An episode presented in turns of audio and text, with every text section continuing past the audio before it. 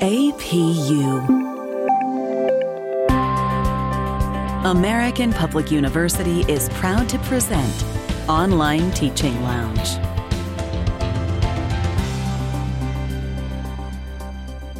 This is episode number 112 Working with Challenging Students. This podcast is for educators, academics, and parents who know that online teaching can be challenging, but it can also be rewarding, engaging, and fun. Welcome to the Online Teaching Lounge. I'm your host, Dr. Bethanie Hansen, and I'll be your guide for online teaching tips, topics, and strategies. Walk with me into the Online Teaching Lounge. Welcome to the Online Teaching Lounge. This is your host, Dr. Bethanie Hansen. I'm very happy to be with you today to talk about difficult students online. There are a variety of situations in which you might find yourself working with a student you might describe as difficult. And by difficult, I'm talking about a variety of things. It could be that student is challenging a grade and persisting after you've provided additional feedback. Or the student might be arguing throughout the class, creating a tense atmosphere. This might seem like it's escalating. It might seem as though your student doesn't like you and resists the teaching approach you have or even your personality. And a lot of tense events are happening in our world, so it's likely you're going to encounter challenging students more often in the future as our students face unexpected stressors, trauma, world events, natural disasters, and uncertainty. While you're working with challenging students in your online teaching, your own stress level increases. The experience might drain your energy and might make it harder to notice students who are having a good experience in your class and all the positive moments happening. We can easily become defensive when a student reacts poorly or challenges us, and our own response might add fuel to the fire. To address all of this, in today's podcast, we will first look at ways to meet the student in the middle, to focus on de escalating the tension to find a potential step forward. Then we will look at options available to you when a solution is not reached. This might include other departments at your educational institution, members of your team, or colleagues. Although we might teach alone, we are not alone in managing serious challenges, and we can reach out for support. And last, we will explore supportive habits that can help you to get through the stressful time you're experiencing and to recover what might be a traumatic experience. When a serious, challenging experience occurs in the online classroom, it can shake your confidence and make you feel depleted. Focusing on your well being and recovery from the stress can give you the space to regain energy and zest for teaching. And we will close with those ideas. A lot of times, students escalate quickly when they don't understand, or when we've made a comment to them that they've taken as a judgment instead of an evaluation of their work. While it might surprise us when this happens, especially if it happens very quickly, it also makes sense that not all of our students will immediately understand what we say to them. As you face a challenging student in your online class, I recommend looking backwards. Consider your past teaching moments and any challenges you might have faced. How did you work through those challenges? When we reflect on our past challenges, we can identify key skills we developed that are now available to us in present challenging situations. Looking at past teaching challenges can also help us consider new perspectives about the current problem. There is a lot we have already learned from working with difficult students in the past, and we can draw on what went right in those previous scenarios, as well as what we would have wanted to do differently. To meet students in the middle, we can draw upon skills we have learned in our past challenges, and we can try to understand our students' perspectives. From their vantage point, what might have been more helpful in the assignment instructions or in my grading feedback? And where are they sitting right now? What would be most helpful to move them forward in the class? Meeting someone in the middle suggests that I consider how I might be part of the problem so that I can be part of the solution. One way to learn about the student's perspective in order to meet in the middle could be to have a phone call or a video chat and ask them, What is your understanding of the situation? Or what might help you most right now? As we hear what students will tell us, the most important part of this conversation is to listen with a true desire to understand their viewpoint or their perspective. As this starts to take shape, it's tempting to jump in with comments or assume that we're ready to make a compromise of some kind. However, I would encourage us all to keep listening, to ensure that we have the full story from our student, and then we can summarize or paraphrase what we heard to make sure that we understand. Only then the student feels fully heard are we able to take a step forward to resolving the situation. Now, if you have a problem that you cannot de escalate with a student and you really do feel like you've put in the steps needed, but things are not improving, authenticity can be one additional resource available to you. Authenticity is a combination of awareness, behavior, relational orientation, and unbiased processing. When we think about being authentic in a moment of tension or conflict with a student online, we might find that to be just the opposite of what is actually possible for us. But if we stay grounded to our personal values, what we care most about, and the humanity of that other person we're dealing with, we can bring ourselves back down emotionally and become mindful of the moment that we're in and be able to let those really tense thoughts just stream on by. The most important thing we can do in a tense situation with students is to think clearly and to be able to be back in the moment that we're living in. By doing this, you can be authentic. You can present yourself as your best self, even when there's tension there. Most people that we're engaging with, even if they have a complaint, will be less aggressive when they feel that we're being non judgmental towards them and inviting them. If you start to feel inflexible, resistant, and defensive towards the student, I want to encourage you to pause. Take a step back and see if you understand what the student's experiencing. Just giving that pause can give you a little bit of space to see it in a new light and understand if the student has missed something along the way. Then, a simple clarification can help get things right back on track. Of course, not all students are going to respond openly when they initially are defensive about something. Again, if you sense yourself tensing up and resisting the student, or starting to argue back and forth, a pause or silence to breathe and refocus can help. Letting go of that sense of resistance may be the tone that invites your student to do the same. And once we are meeting in the middle and understanding what's going on, we can take a step forward towards solutions, no matter how small. In my experience, I notice that when someone is being challenging or difficult, it's like I'm being invited to get defensive in return. It's like an unwritten invitation to get defensive right back. And if we're not careful, we're going to be sucked in quickly. It's easy to do that when we're not seeing the people face to face that we're teaching. And if we read the question or complaint in an email, if we take the invitation to get defensive back with a student who's having a challenging experience, it becomes very difficult to see the student in a positive light or present ourselves in a positive way. And we might invite more of what we don't want. Another problem that we might face is feeling that we need to be right. If we have seen a situation from an objective viewpoint and we feel that we've communicated very well with a student, we might feel like we know the answer, we are right, and the student just needs to accept it. The problem with that is the firmer we get, the more we're sort of inviting that fight in return. If we're willing to hear the person out and be a little bit softer in our presentation and really listen, sometimes that alone will de escalate the situation and invite your student into a discussion. Some things we can do to invite the other person to de escalate and join us at the table for a conversation are to ask open ended questions and just wait and listen.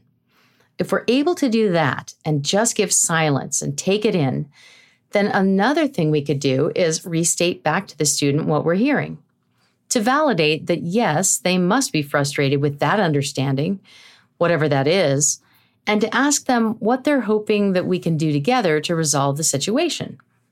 Sometimes it really is a small thing that's just a huge misunderstanding. If you find yourself in this situation, slow down and see if you can get yourself present in the moment to be your more authentic self and invite that student to the table with you. After focusing on de escalation strategy, slowing down, listening, and learning about what the student is experiencing and working towards a solution, we might find that this student continues to challenge. In some cases, it begins to seem as though everything in the class starts a new challenging conversation, and the student is not interested in working with us to resolve it. When this happens, there are options available to you when a solution is not reached. This might include contacting other departments at your educational institution, members of your team, or your colleagues. Although we might teach alone, we are not alone in managing serious challenges and we can reach out for support. One helpful partner we can contact might be a department chair, a manager, a partner teacher, or another team member who can be on the phone or on a Zoom call with us and our student. Having a second party there can bring in neutrality to help us have the conversation in a less emotional manner than we might otherwise have. The team member can add value to the conversation by sharing additional ideas or perspective that can help both you and your student move forward. And after the call has ended, this person might be able to share perspective with you that you're not seeing because you're very close to this situation.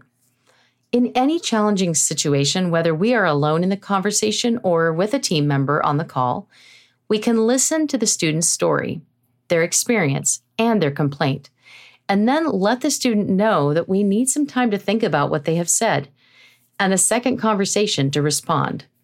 It's like we're scheduling two different meetings. That first one will be to hear the student and really understand their situation. And the second conversation will take place after we've had the time to consider how we want to address the complaint or the concern. And be sure to respond in a prompt manner as much as possible. The wonderful thing about this approach is that it takes all of the pressure off of you. In that first call, you can be open, a good listener, and just focused on learning as much as you can about the student's perspective and experience. You don't have to give any answers during the first conversation, and you can have time to think before responding. If you work with another department, the representative from that department might be able to suggest alternatives and additional solutions to help you and your student. Some departments you might consider contacting include the Student Conduct Department, a faculty advocate, a student services or advising team member, the university chaplain, or the Disability Services and Accommodations Office. Each of these teams has a slightly different approach when meeting the student's needs. And you might find that aligning your approach with one or more of these teams gives you strength and perspective to respond well. If you have any suspicion that your student could use these services, you can even recommend them to your student, that they reach out to those departments. And of course, you can as well for a little more insight and support in dealing with a very challenging situation. We know that online teaching itself can be challenging at times and a bit isolating.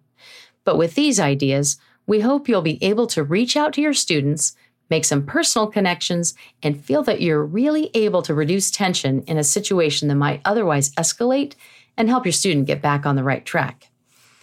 During the conflict, it's possible that you will feel unable to relax and consider the student's perspective, especially if this student has approached you in a hostile way or a threatening manner. If that happens, don't wait to reach out for others to help and support you. It's difficult to know what to do in such situations, and other team members and departments will be able to help you. If the challenge is a tough one, but it doesn't seem like you're being threatened or treated in a hostile way, it might still push you a bit. You can know if you're feeling stress if you start to firm up your grading practices in response, or if you feel like suddenly becoming more strict with grading timelines when you were previously more flexible. If you start to notice yourself getting into more strict absolutes, which we call all or nothing thinking, in terms of your deadlines or your grading, this can serve as a red flag to let you know that you're under a lot more stress than usual, and you might unintentionally invite more resistance from students instead of less.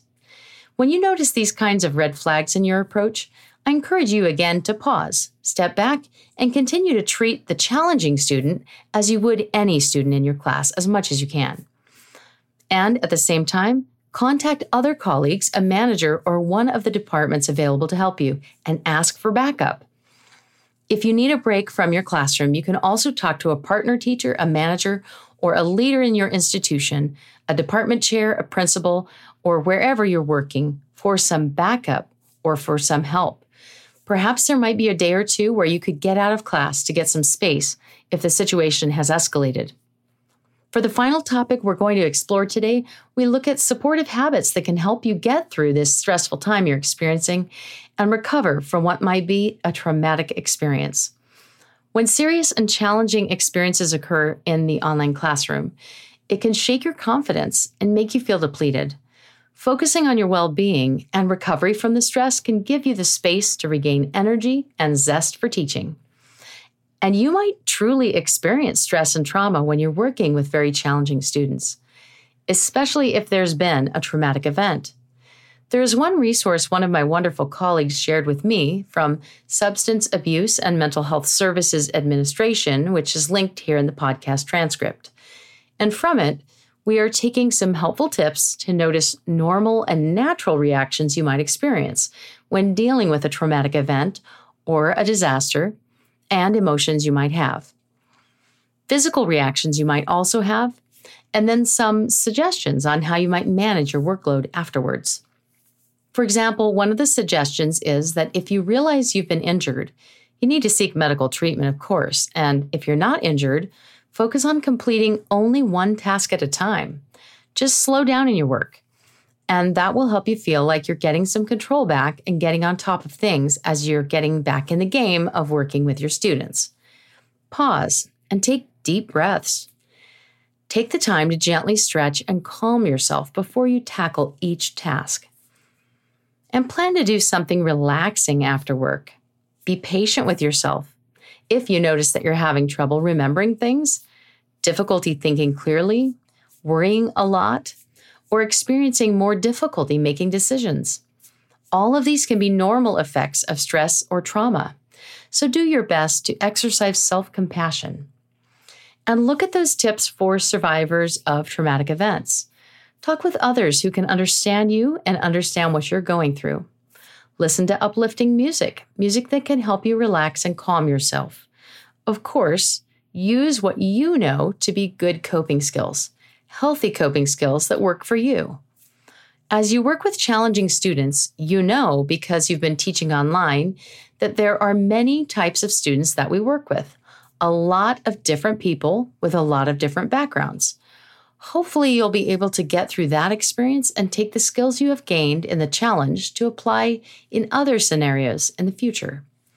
And if you're not able to finish the class with that student, you will still be able to care for yourself and work through the stress and trauma of the significant challenge you might be experiencing. Regardless of how the situation ends, taking the time to focus on your well being and recovery from the stress is important and adopting habits to sustain your well being will help you regain confidence after the conflict. The ideas we've considered today around working with challenging students have focused on de escalation efforts to meet in the middle, working with colleagues and other departments to get support if the challenge is not improving, and finding ways to recover once the stress has subsided. Although these ideas are a good start, there is no substitute for your own experiences and intuition about how to resolve challenging situations, and relying on your own insights can be helpful throughout the process. Thank you for being here today and for your desire to help challenging students get back into learning in your online class when possible. We wish you all the best in resolving tough situations in your online teaching and in your work this coming week. This is Dr. Bethanie Hansen, your host for the Online Teaching Lounge podcast. To share comments and requests for future episodes, please visit bethaniehansen.com forward slash request. Best wishes this coming week in your online teaching journey. For more information about our university, visit us at study at apu.com. APU American Public University